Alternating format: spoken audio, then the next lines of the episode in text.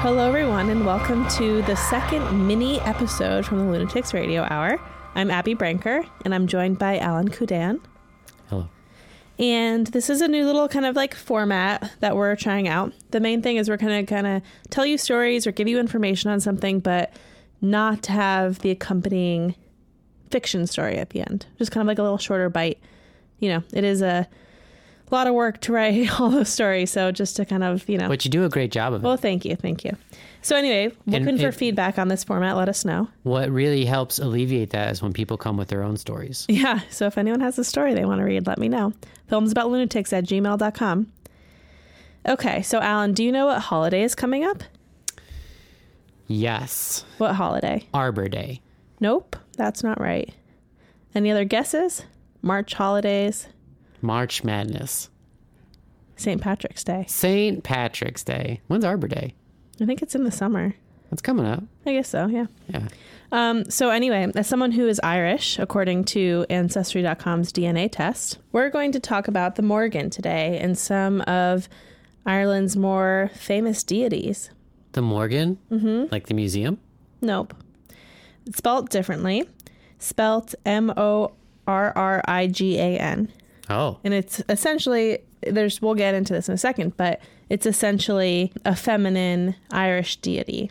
I've there's- never heard of this before. Oh, really? Yeah. Oh, one of my faves. Okay, great. Oh. So, um, first of all, during the process of researching this, I found that there is a difference between Celtic and Irish deities in lore. So, I'm going to try to focus on Irish deities for this just because it's our St. Patrick's Day episode. I've been reading a book called Pagan Portals Gods and Goddesses of Ireland A Guide to Irish Deities by Morgan Daimler. D A I M L E R. So if you're interested, it's like a super accessible, palatable, almost like encyclopedia of Irish deities. So I would suggest that. That's cool. Yeah. And mythology in Ireland can be traced back to before Christianity in Ireland, which started around 432 AD. Mythology in Ireland has only been passed down by word of mouth. So, I wanted to talk first about a few things. The Dagda slash Danon, and again, I'm sorry if I'm pronouncing any of these wrong to any experts out there, The Dannon? Mm-hmm. and the Morgan. I found that Irish and Celtic mythology are less researchable than Greek, Roman, and Norse mythology. I've also found that there's a bit of a difference between Celtic and Irish mythologies, like I just mentioned, especially when it comes to the Morgan. She's actually less prominent in Irish mythology, but we're still pushing forward with the episode. In Celtic, she is considered a great queen or phantom queen. In Irish mythology, she is considered to be a leader of the Danan tribe, meaning a tribe of the gods. I had no idea there was like an Irish pantheon. Oh, yes. And like this is the tip of the iceberg. And I spent like two whole days just researching this one, like the Morgan. I was going to do like a whole breakdown of Irish gods. And I was like, oh, I could spend a lifetime doing that and not be done. I had no idea this is a thing. This Mm-hmm. is so cool. It's really cool. I'm like really, really into it. So there's a lot of really cool YouTube videos out there. Um, if you want kind of like a really easy breakdown with like cool visuals and fan Sure art. do. Yeah, so I would check that out too. So, the Danan, the tribe of the gods. The Danan are said to have descended from the goddess Danu, D A N U, who is often thought of as the mother of all Irish gods. She is said to have helped the Danan by shrouding their camps in thick fog to help them hide from enemies. Many stories allude to the Morgan having an intimate relationship with the Dagda, D A G D A, the leader of the Danan tribe. So let me just kind of like recap what I just said. Danu, the, Ir- the goddess Danu, is said to be kind of like the mother of all gods, right? Uh-huh. And she protects the tribe, which is called the Danan. Okay. And then the Dagda is kind of like the dad of the tribe. And Yeah. the Morgan is seen as kind of like a, a leader of the tribe, not like the mother of the tribe, not like an elder, but kind of like an important figure. is so like I mean I'm trying to equate this to like Greek or Norse mythology or Right. something. Um, are they a family? Is like the mother and father married and Morgan is the kid? No, so the Dagda and Morgan have kind of like a relationship. Okay. But no, it's very kind of like loosey goosey. It, it is similar to um, Norse mythology in that way, where people are kind of like sleeping around. It's you know, there's like some crossover there. So let's talk about the Morgan. The Morgan is heavily associated with war and fate, less akin to the glory of war, but more representative of those who are fated to die in battle. She favors cleverness, and she is a goddess of prophecy, sometimes described as both a warrior and a witch. Legend says that she would appear in the dreams of warriors, predicting their death. It became practice to leave the bodies of the dead on the battlefield for a day to allow Morgan's crows to come and collect them, Whoa. which is somewhat similar to Odin's ravens in Norse mythology. Yeah. The Morgan can be likened to the Valkyries, also from Norse mythology. Warriors would pray to her to either protect themselves before battle or to sway her to help them take the lives of their foes. Some look at her as strictly protective entity rather than a violent one. She protects individuals until they can fulfill their destinies.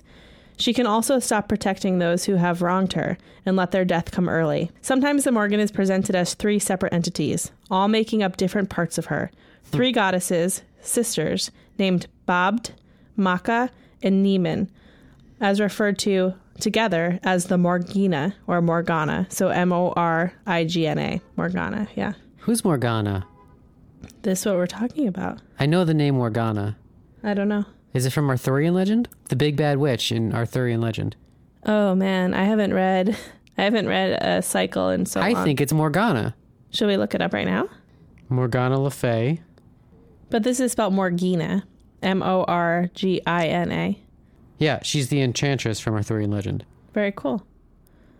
I wonder if it's based off of I don't know. With, I mean, it's what? Just a matter of miles apart. yeah. We're in great like the British area. Yeah. Okay. So in a very badass move, she also sometimes described she's also sometimes described as fighting in battles herself. In one tale specifically, she's described as helping um, in a battle against the Fomorians. Fomorians. Fomorians are mythical enemies of Ireland's first settlers. They're evil spirits that live both under the earth and under the water. Sometimes they're described as having a half man, half goat body, or to be missing limbs. When the Morgan arrived on the battlefield to help protect the Irish from the Fomorians, she is said to have recited a poem which drove the enemy into the sea. Directly following their victory, she foretold the end of the world, when summers are without blossoms, men without valor, and sons would deceive their fathers. She is also heavily associated with crows. Again, a callback to the Norse mythology. She is said to be an omen of death for you or a loved one if you were to see a crow flying. Sometimes the Morrigan is said to have transformed into a bird when she needs to escape threats or danger. Some describe her as a shapeshifter that can shift into any animal, including a crow or an eel, pending on the tail. So, physical description. I, I like just have kind of seen a lot of fan art, I guess, in my research. Okay. She looks like a pale Irish woman with dark hair, which I Oh. guess is which I guess is interesting because you know, like a lot of people in Ireland have red hair, right? It's like a Yeah. thing. But she's depicted as dark hair, like black hair, almost kind of like the same body type as like Wonder Woman, like very strong and like warrior, you know, Got it. So what? F- full humanoid. Well, it depends. There's renderings of her like shifting into birds. There's like a lot of like her running on the battlefield with like birds coming out, you know. So full Valkyrie.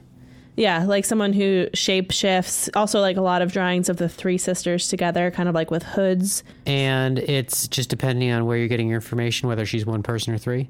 Yeah, and there's also differences between like Irish and Celtic mythology when it comes to her specifically. Sure. So, yeah. Versus, so it's basically just like the Zeus versus Jupiter. Right. And again, like all this stuff is just like passed down by word of mouth. So, there's different kind of like offsprings of the original stories, you know. Right, right. Because one person's like, I saw them, all three of them. And the other's like, Henry, you're crazy. It was just one. Right. Like I originally wanted to do this episode on the Morgana as a trio. Uh huh. And then I, in my research, I realized that that's kind of like a subset of the Morgan, which is like a larger kind of like deity by herself. But there's like another group of people who kind of like view her this way. It's actually something in tarot that like is called to sometimes. Like if you're doing tarot readings, or it's a thing I guess that like people do when they're looking for feminine energies Okay. they'll call on specific goddesses to represent certain things. That's you know, like kind of cool. Brig- Brigid or the Morgana. So that's kind of like how I had like first encountered her and wanted to learn more. That's something, yeah. And I was like, oh, cool. She's like a badass like warrior who predicts the end of the world and death and like shapeshifts into animals and has sisters and romances. That I never really considered being able to learn through, th- learn about like all these al- alternative pantheons through tarot. Yeah. That's so cool. Well, yeah, and, I, and like that's not like a traditional practice, but it's kind of like this modern thing. Actually, there's one woman in particular I follow called Power Femme Tarot. She has a Patreon that she's actually taking down, but she has an Etsy store and an Instagram where you can get tarot readings from her. And I've done that a few times on special occasions. And she's the one who she did like a post on like m- the Morgana and tarot together, and it kind of like sparked my interest. cool. So check her out. Definitely call out to her. She's a great source of information around this kind of stuff. Um, she also recommended that book at the top that I suggested. So I just Credit to love her. stories of mythologies. yeah, And outside of Greek and Norse, they're so hard to find. yeah, that is true. It was a lot harder for me to research this. I'm sorry, they're hard to find in an accessible format. Yep. You can find, Dense books. yes. Yep. And they're, th- it's not fun. Yeah. It sucks all the joy out of it. Yep. I just want Neil Gaiman to read me. I know.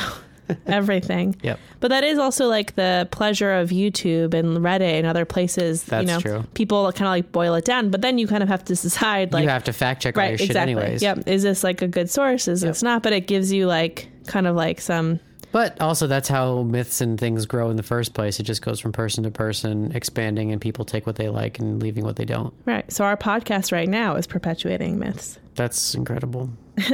Cool. Oh You're, you're a very important person. my God, I, so are I hope you. you know that. oh sorry you alan well thank you guys so much for joining our mini episode That's it? that's it Ah, we just wanted to tell you we're about just the starting to Morgana. scratch the surface. I know. I mean, there's a lot more, and I'm reading that book right now, so I'm I'm hopeful and sure that I'll find some other really cool deities to kind of talk about.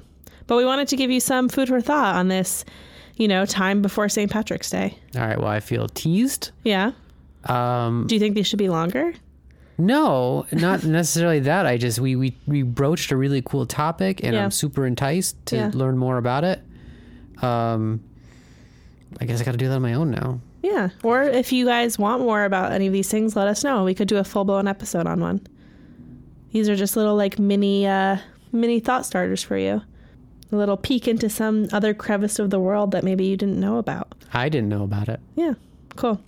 Um, well, anyway, everybody who's celebrating, please have a safe and joyous St. Patrick's Day. If you're drinking, again, be extra safe and responsible, but have a lot of fun. And to everyone else, we love you a lot. Thank you for listening. Please subscribe. Find us on Instagram at The Lunatics Project. You know where we are. And we love you. Goodbye. Happy St. Patrick's Day. Goodbye.